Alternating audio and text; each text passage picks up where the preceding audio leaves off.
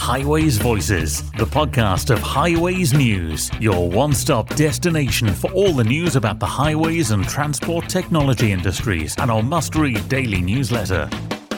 We're back for a second helping of Intertraffic this week on Highways Voices as we chat to industry leaders about, among other things, traffic management, modelling, and the next generation of connectivity on this week's Highways Voices. Highways Voices, in association with partner organisations LCRIG, ADEPT, the Transport Technology Forum, and ITS UK. So, welcome again from me, Paul Hutton. Today we return to the exhibit floor at Intertraffic, where we talk to more of those showing off the latest innovation and even some new brands during the huge show. So, you'll hear from Yunex Traffic, Aimsun, Kapsch, Smart Micro, and Verra Mobility today today, as well as, of course, our partner news. But let's get going straight away with the programme and some of the stories you can read on our website with Adrian Tatum. And news this week from the Highways News daily newsletter and website includes the fact that Edinburgh City Council has opened applications for its roads and transport infrastructure construction framework which has a combined value of 101.7 million. It is renewal of a framework that was last refreshed in 2018 with contractors including Tarmac, Colas, Mackenzie Construction and other companies having won places. This time around there are 13 lots in the framework and contractors are permitted to submit tenders for all of them. The council is looking for up to six contractors on each lot. Starting later this year, they will all last for 48 months and are not subject to renewal. All tenders will be judged 30% on quality and 70% on pricing. Elsewhere, 31 counties, city regions, and unity authorities have been chosen for funding to level up their local bus services. This is the latest award from the Government Bus Transformation Programme. Including early awards, just under two thirds of England's population outside of London will benefit from new investment to make their buses more frequent, more reliable, easier to understand, cheaper, and greener. Improvements will also include integrated ticketing and more bus lanes to speed up journeys. The successful areas have been chosen because of their ambition to repeat the success achieved, in London, which drove up bus usage and made bus a natural choice for everyone, not just those without cars. Uh, elsewhere, Tees Valley Mayor has outlined a raft of transformation programs across the region that will be funded through the 310 million secured from government to invest in local transport priorities. Stations across every borough will receive a share of 86.5 million, with investments in Darlington, Middlesbrough, and Billingham. The two stations at Teesworks, Southbank, and British Steel Redcar will also be enhanced, as will the transport links and access to them. This is in addition to line speed and capacity improvements, as well as part funding to resolve issues in certain areas where low bridges and tunnels restrict the size of freight on the line. Remember, when it comes to highways and transport technology news, we really are the only place you need to go for everything you need to know. We are highways-news.com. Don't forget to follow us on Twitter and LinkedIn and sign up to our daily email at the bottom of our homepage so you can get all the news into your inbox every lunchtime. Swarco improves quality of life by making the travel experience safer, quicker, more convenient and environmentally environmentally sound. From software as a service traffic management solutions to parking, VMS, EV charging, and road marking too, Find out how Swarco can deliver more efficient and safer traffic management. Swarco, the better way every day. Highways Voices with Paul Hutton and Adrian Tatum. Yunex Traffic were exhibiting at Intertraffic for the first time under their new brand since they were spun out by Siemens. So let's start our chats from Intertraffic in Amsterdam by finding out their plans with CEO Markus Schlitt. It is a quite rapid uh, evolution in our portfolio, but it's it has is not directly directly linked to the, decision to, to form a new brand because we started this journey about three years ago. So even before we announced the carve out and the independency of Yunex, we already started to, to, um, to work heavily on the transition and transformation of our portfolio into the system architecture of a three layer um, um, architecture covering the field layer as well as is it all the way up to the traffic management layer. And this is, this is now unique what we present we think we are leading edge uh, with, with this homogeneous system architecture um, here on the intertraffic, uh, but it and but that is not not done because of Yunex. Uh, so we started that. Now, looking around at the different pictures we've got on the stand, we've got cycling, we've got driving, we've got public transport. How are you integrating all the different modes into one seamless mobility solution? See, this is exactly what, what we realized. We, we said if a, if a city really wants to, to get in the driver's seat in operating the road network, we need to start communicating. And what we mean with that is we have to interact between all the different stakeholders at any given time. So there's a bicycle rider, there's a pedestrian, there's a truck driver doing the deliveries, and there's a car um, driver going to work, there's a bus uh, for public transport, um, and all the different stakeholders have their own needs. And if you want to orchestrate such a network, you, you, you need to start connecting with each other and communicating and exchanging information. And um, this is actually the, the, the, the, basic starting point for our traffic management platform, where we said we want to have an open architecture, an open platform. We want to connect all the different stakeholders um, with different devices, like a pedestrian via mobile phone, um, or the, the public transit bus operators with their telematic system inside the buses, and, and creating a digital meeting place, a meeting room where every, in the first step everyone is, is chipping in and joining in and, and, and expressing their interest and their needs and we exchange information. That is basically um, traffic management platform 1.0 and what we start with um, getting everyone engaged and on board and exchange information.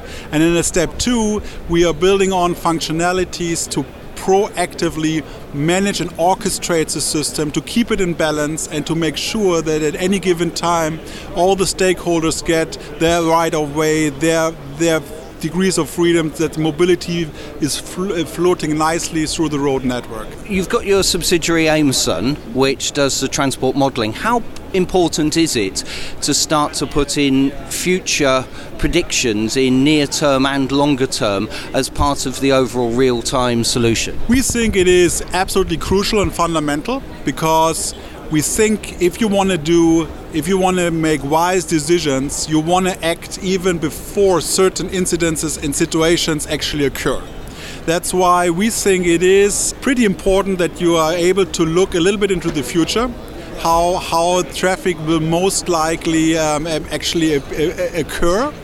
And then you can act before it actually happens. So in other words today we we can observe with, with current technology we can observe that there is a traffic jam building up. And we might even find out what the main reason is for that. And then we can act. But it is uh, it is reactive because the traffic congestion already appeared. If you if we are able to look advanced with simulation and prediction and we can see that in an hour congestion will occur we already can act as it would have been there and try to avoid so it never actually happens.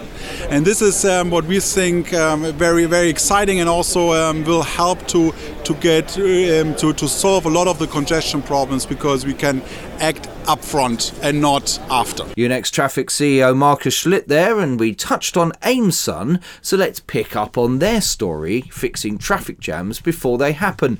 Let's find out more about what they're doing with new CEO Alex Torday. I took over uh, 1st of February. Uh, Alex Gerodimos uh, went for other endeavors. Uh, so yeah, it's pretty new, but very excited, and um, I've been very happy to uh, build up uh, the new relationship with the team as a, as a CEO, and that was coupled with my return from 10 years in Australia, uh, where I worked, and now we have Scott Aitken, the new managing director in Sydney, that is taking the business there, so I can focus on, on the headquarters. Yeah, because it's not as though you're new to Aimsun, the business. It's uh, you've been part of it for a long time now. Yeah, definitely. I'm I'm uh, with Aimsun since now 17 years. And even before, I was a PhD student using Aimsun, and I was already complicating the life of my uh, colleagues and still colleagues on using the tool. So it's a very long history, yes.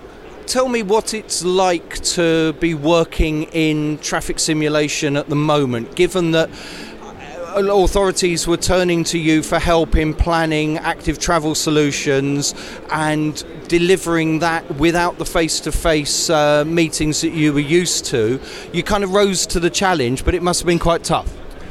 It was tough, but at the same time, I think it's about convincing some of the new clients of all the advantages of transport modeling. I think with all the existing clients, we have seen that we have such a, a, complicity and an understanding of each other's needs and what we can supply that it wasn't that complicated uh, over these last two years in terms of once you have already a, uh, um, a, relationship that exists, then Teams meeting, even with time differences and, and, and time zones, worked better than I expected, to be honest. But obviously, when it's it's about convincing people of the benefits of investing in transport modeling, what it brings to you, etc. There's nothing better than in being in the same room and showing a screen, a whiteboard, brainstorming. Yes, that's definitely something uh, we were missing. My degree, even though I'm a, a journalist now, my degree was in mathematics, and so I did lots of optimization and operational research and things that used what would be for, for you and your team very basic modeling to, to predict outcomes. But I kind of get the value of doing things in a virtual world beforehand, but there's still a kind of feeling that transport modelling is a bit of a dark art. Um, how do you get people to actually understand that doing things virtually first can help them? Avoid making mistakes, and so when they actually do stuff out in the real world, they they can be confident it's going to work. Well, I think more than a dark art, I mean, it's, it's really about conveying what are the assumptions and the hypotheses that are uh, behind it. As we always say, a model is never perfect, that's why it's a model. It's about to be very transparent of what is behind, and especially the different assumptions. Uh, modeling can be very complex and very overwhelming. We use a lot of different level of simplifications, going to micro simulation, meso, macro. We are now more and more uh, loading our models with extra machine learning and AI on top of it. Not in competition. Sometimes a bit tired of people always comp- putting simulation and data driven in competition. It's complementary. The, the, the reality here is now we see a, a, convergence between the planning and the operational, where people really need to be able to put some, some numbers about action they are taking in the long term, mid term, and very short term. And there is also a diversity of KPIs, of performance indexes. Before, everybody was talking just about can you just do travel time measurements, because that's what I want to do, is people saving time. But now what we have seen in the industry, which I think is, is really great news, is that we are talking about more let's say sustainability, consumptions of energy, uh, pollutants. So you have a complexity of the number of different KPIs that are not that easy to measure in the real world.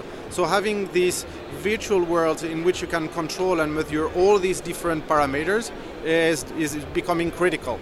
And you've touched on something that I particularly love, and it's won awards in the UK, it's won awards in Australia, which is your ability to predict traffic jams before they happen and therefore mitigate against them so that they don't happen.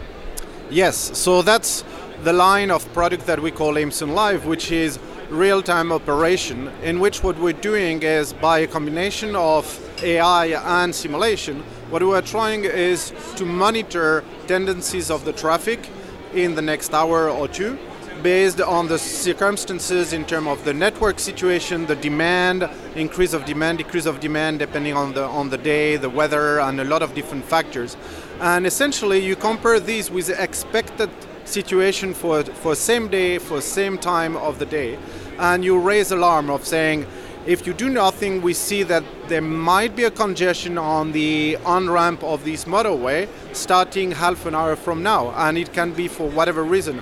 Uh, a lane that is closed for road work and that the operators haven't really uh, assessed the potential impact if the demand is higher than on a normal day. So we are raising these alarms so that the operators have half an hour to make decisions or rerouting part of the traffic somewhere else or stopping uh, the closure of the lane if it's not like a heavy uh, roadwork, like people changing a VMS. Well, you just say, guys, can you just evacuate for the next two hours and come back later to finish your work so that we avoid this congestion? Just example like this. So it's really about anticipating what are the, the possible congestion that will happen in the network to react before they happen, indeed. We are Highways Voices, and that's Alex Torday there, an experienced Aimsun figure who now has the top job. We'll hear from Sarah this week with our partner news in a few minutes, but firstly, let's introduce Smart Micro, a company known in the UK through its distributor Smart Video and Sensing, who are doing interesting things with detection, as founder Ralph Mende explains. We design, we develop, and we manufacture manufacture high performance radar sensors for traffic management. Well, radar sensors have uh, one uh, massive advantage, and that would be that they're above ground sensors, so you don't need to cut any any loops, you don't need to destroy the pavement. With one single radar sensor, you can actually replace up to 64 loops, so it's also a very efficient technology and uh, cost effective. When you say about replacing the loops, so that means that, for example, a single radar that's at a set of traffic lights, what sort of distance can it judge queue length and so forth? Well, our radars work up to 200 meters, so um, we can uh, we, we can use them for detecting uh, traffic participants at the stop bar uh, and out to 200 meters. That means it's also good for what we call advanced detection can not only detect the first row of vehicles at the stop bar, but it can also detect the queue lengths and uh, uh, do advanced detection. But you can do much more with a radar. You can uh, not only detect the motorized traffic, but it's also possible to, to detect the uh, vulnerable road users, pedestrians, bicyclists, and so on. Those are classified and detected, uh, and with this information provided to the traffic controller, you can do um, not only uh, adaptive traffic lights, but you can also implement measures to protect such vulnerable road users by extending red or green faces or similar. You actually beat me to it. I was going to ask you about active travel. So, is this something that you were preparing anyway, or is this something that you introduced uh, as a reaction to the two years we've had with COVID? We originally started with a mission to replace the inductive loops to offer a cost effective solution for traffic detection. But then we found that uh, the data that our radars can, can provide, which is the, uh, the position and the speed vector, the class of uh, up to 256 objects at a time in real time, that set of data is so rich that it can serve for many more applications than just stop bar and advanced detection. You can you can um, count the traffic, you can build statistics, and you could even broadcast such data, the real-time traffic data per object. You can broadcast that to the connected vehicles and allow them to avoid accidents. So there are many applications uh, for which our sensors are good. And um, while the usual business today is the, the let me say simple loop replacement. There are many more. There's many more possible applications for the future. Ralph Mende of Smart Micro at Intertraffic there. We got Verra Mobility and Kapsch to come, but first let's hear from Sarah with our partner news. Highways Voices with the latest news and events from our partner organisations ITS UK, LCRIG, Adept, and the Transport Technology Forum. While you're listening to chat from Intertraffic, let's start our roundup with some positive feedback from ITS UK members.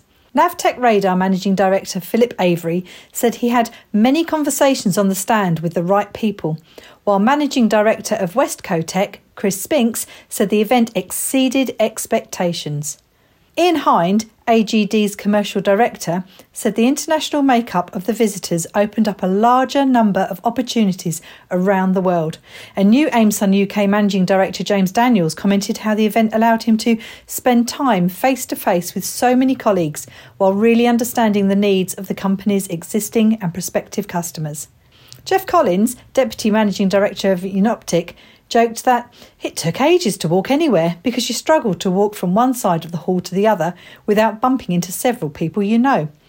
And Clearview Intelligence's managing director Nick Lanigan said he enjoyed meeting up with so many contacts face to face again and to host meetings with partners from the Netherlands, Scandinavia, the Czech Republic, Canada, and Australia so conveniently.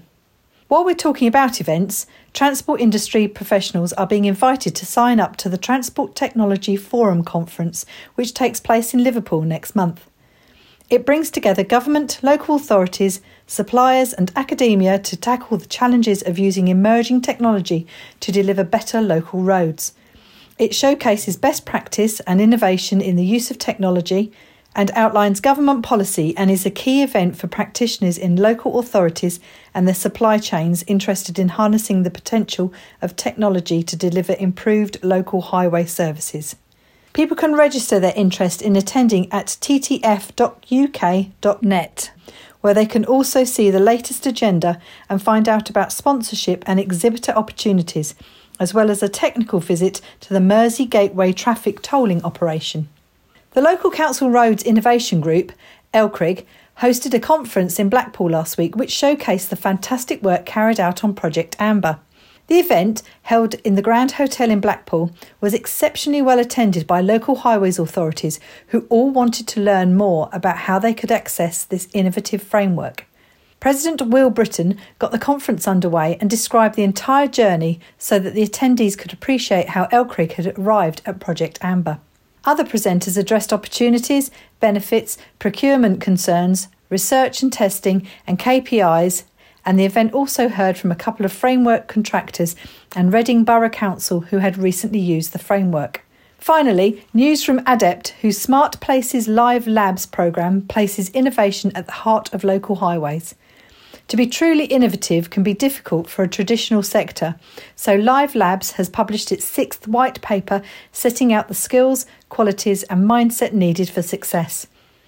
The two year, £22.9 million Department for Transport funded project has always aimed to capture and share learning and development from the overall programme as well as from each trial. Skills for Innovation programmes is available from the Adept website with an accompanying blog. The other Live Labs blog this month from Thames Valley Berkshire also focused on learning as well as outcomes. Highways Voices, the podcast from highwaysnews.com. Highwaysnews.com. This is Highways Voices with our second podcast featuring some of the stars of Intertraffic. And on the huge KAPSCH stand, I caught up with VP of Demand Management, Michael Gasner. We do connectivity because it's important, of course, but we, we try to get one step ahead, which is uh, focusing also, and this is what's happening in particular in my responsibility, what are the meaningful things that you are doing then once you have established connectivity. And here is kind of a manifold use cases. So we're really taking this buzzword managing traffic in the vehicle serious, and you may know that we have uh, quite a big project, actually, kind of a pilot or rather a model project up and running. We are ramping this up at this point. Uh, which is in the city of Vienna, which is where our headquarters is. So here we want to deploy a whole bunch of use cases that try to do exactly this, managing traffic in the vehicle. So what could it be? To give you a few examples. Uh, a very first use case is, uh, is, is GLOSA. So green light optimal speed advisory. So you have a traveler app. It's on a smartphone or it's in dash, like it's it's it's like in, in the instrument cluster. It tells you what's the right uh, the proper cruising speed for the vehicle to hit the red signal on on green, uh, or to avoid red signals. Or another one, this is what we call is um, traffic signal adaptive routing. So current routers, they don't know what the signal is going to do, but as soon as they do know that, they can circumvent the red signals. So they follow a route that has a better green wave, kind of. And simulation results are very promising. Only by this individual measure, we would already cut travel times by 10%. Figure that out. I mean, anybody using an app like this saves travel time 10%. Over a year for an individual, for road users, this is uh, mounting up to hours, I don't know, 20 hours, 30, 40 hours saved a year. Um, so we did the math for Vienna, in fact. So if any of the Viennese commuters use a traffic signal adaptive routing app, the economy of Vienna would save half a billion euros a, a year. So that's kind of in the, the, the avoided losses of time. My friend Andy Graham, who is uh, an expert on connected vehicles in the UK, gets very frustrated by the joining together of connected and autonomous vehicles, and he says that there's what we should say is connected and big pause autonomous vehicles because connected vehicle technology is here now and making a difference. It sounds very much like you would concur with that. Yes, uh, I think kind of the potential of directing vehicles well has we have not even started tapping into. So I'll give you another example. Load balancing.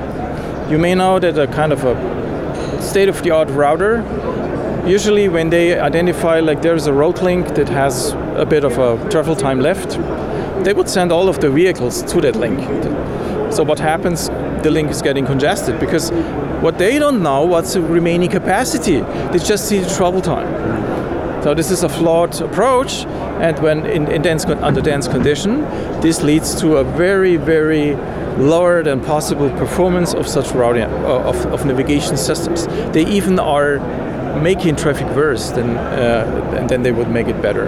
This has to change.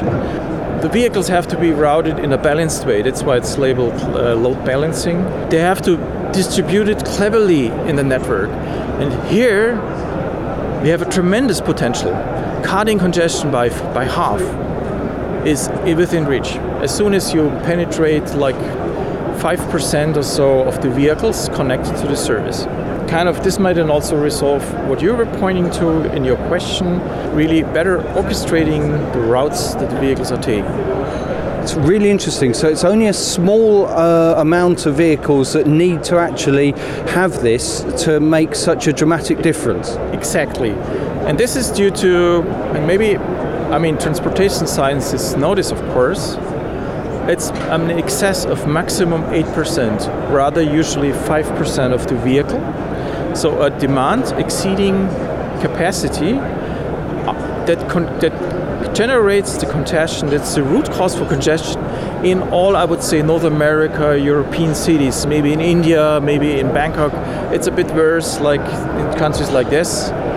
In, in the Western countries, managing 5% of the vehicles and congestion is gone. Michael Gasner of Kapsch there, and we'll finish this podcast with a new name to Intertraffic, Verra Mobility, which has recently bought enforcement company Redflex. I spoke to SVP Michael Tuka, who started by talking about the acquisition. In the United States, we had been uh, com- uh, competitors with Redflex for many years, and we had uh, operated in many of the same states, many uh, similar product solutions that we offered our clients, and so there was great value in uh, kind of rolling up the industry in the in the U.S., if you will, uh, where we had uh, uh, more clients that we could work with to offer more solutions, uh, and so it really gave us some additional scale in the U.S.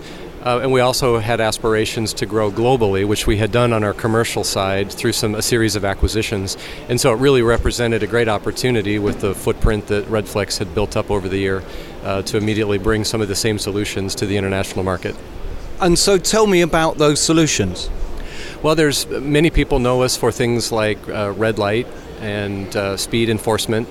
Um, so at, at, at, the, at the most basic level, those were you know a couple of examples. But what was interesting, for instance, in speed is internationally there's different forms of speed. There's uh, point-to-point speed, uh, which they don't uh, do that in the United States, but it's, it's proven to be very effective uh, around the globe at really eradicating speed and, and saving lives. And then there were also some things that were unique to Redflex, uh, a solution called HADEX, uh, which we were very interested in, which is variable speed. So on some motorways, whether it's because of traffic conditions or weather conditions, the speed changes uh, during during certain times of day. And so uh, Redflex had a, a, really solid solution for that that was uh, unique to the globe, and so we really were uh, interested and attracted to that. And uh, some of the other things, many people think of the edge technology, the cameras and you know, video cameras, but uh, uh, there was also one of the things that we do is uh, a lot of back office processing through our smart city platforms. And so bringing together some of the technology from Redflex with what Verra had uh, to offer allowed us to create more capabilities for our clients in their back office. And you're showing off all the Verra products here at Intertraffic. What, for those that don't know, else do you do other than obviously enforcement? Well, one of the things we do is uh, uh, really tolling and fleet management services. So we, we uh, our model was we did a lot of that in the United States. So for toll operators, uh, there was a, a, sometimes there's violations, or sometimes there's fleets where they have drivers that they need to pay tolls, and so we do a lot in terms of uh, managing tolls, managing violations. Uh, rental car companies would be a great example. Most people, when they rent a car, if they're in an environment where there's toll roads, the question is, hey, how do I handle that? So we we do a whole lot in terms of managing devices for rental car companies, pairing up who is the driver at that moment, um, and processing all the payments with the, the renters. And so we do a lot of uh, just back office uh, work for, for our partners in the, the tolling and fleet management space. We do stuff around uh, vehicle registrations. Um, so again, just things that maybe people don't know us for, but but those are some examples. And all those products are they now available globally on the footprint that we knew for Redflex?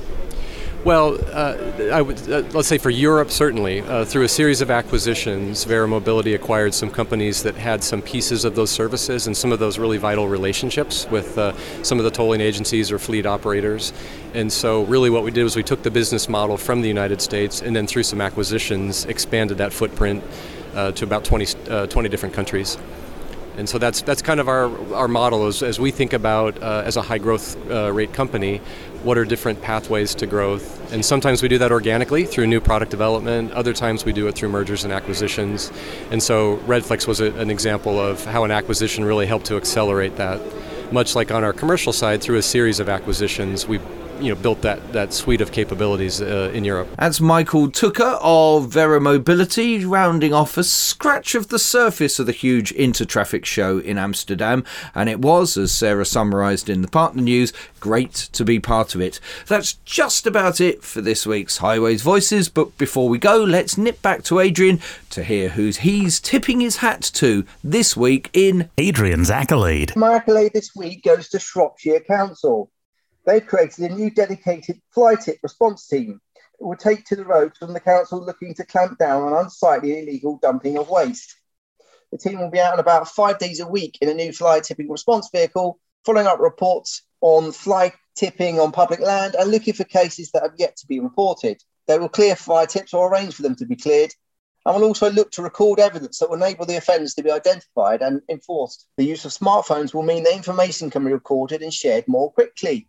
And they're just some of the reasons why this team are worthy winners of my accolade this week. Thanks, Adrian, and that's it for this week on Highways Voices. I hope that if you couldn't make it to Amsterdam, this little tour around the exhibition halls was interesting to you. I'll join you again next week for more Highways Voices. Highways Voices. Join us again next week for more insights from those that matter in the industry.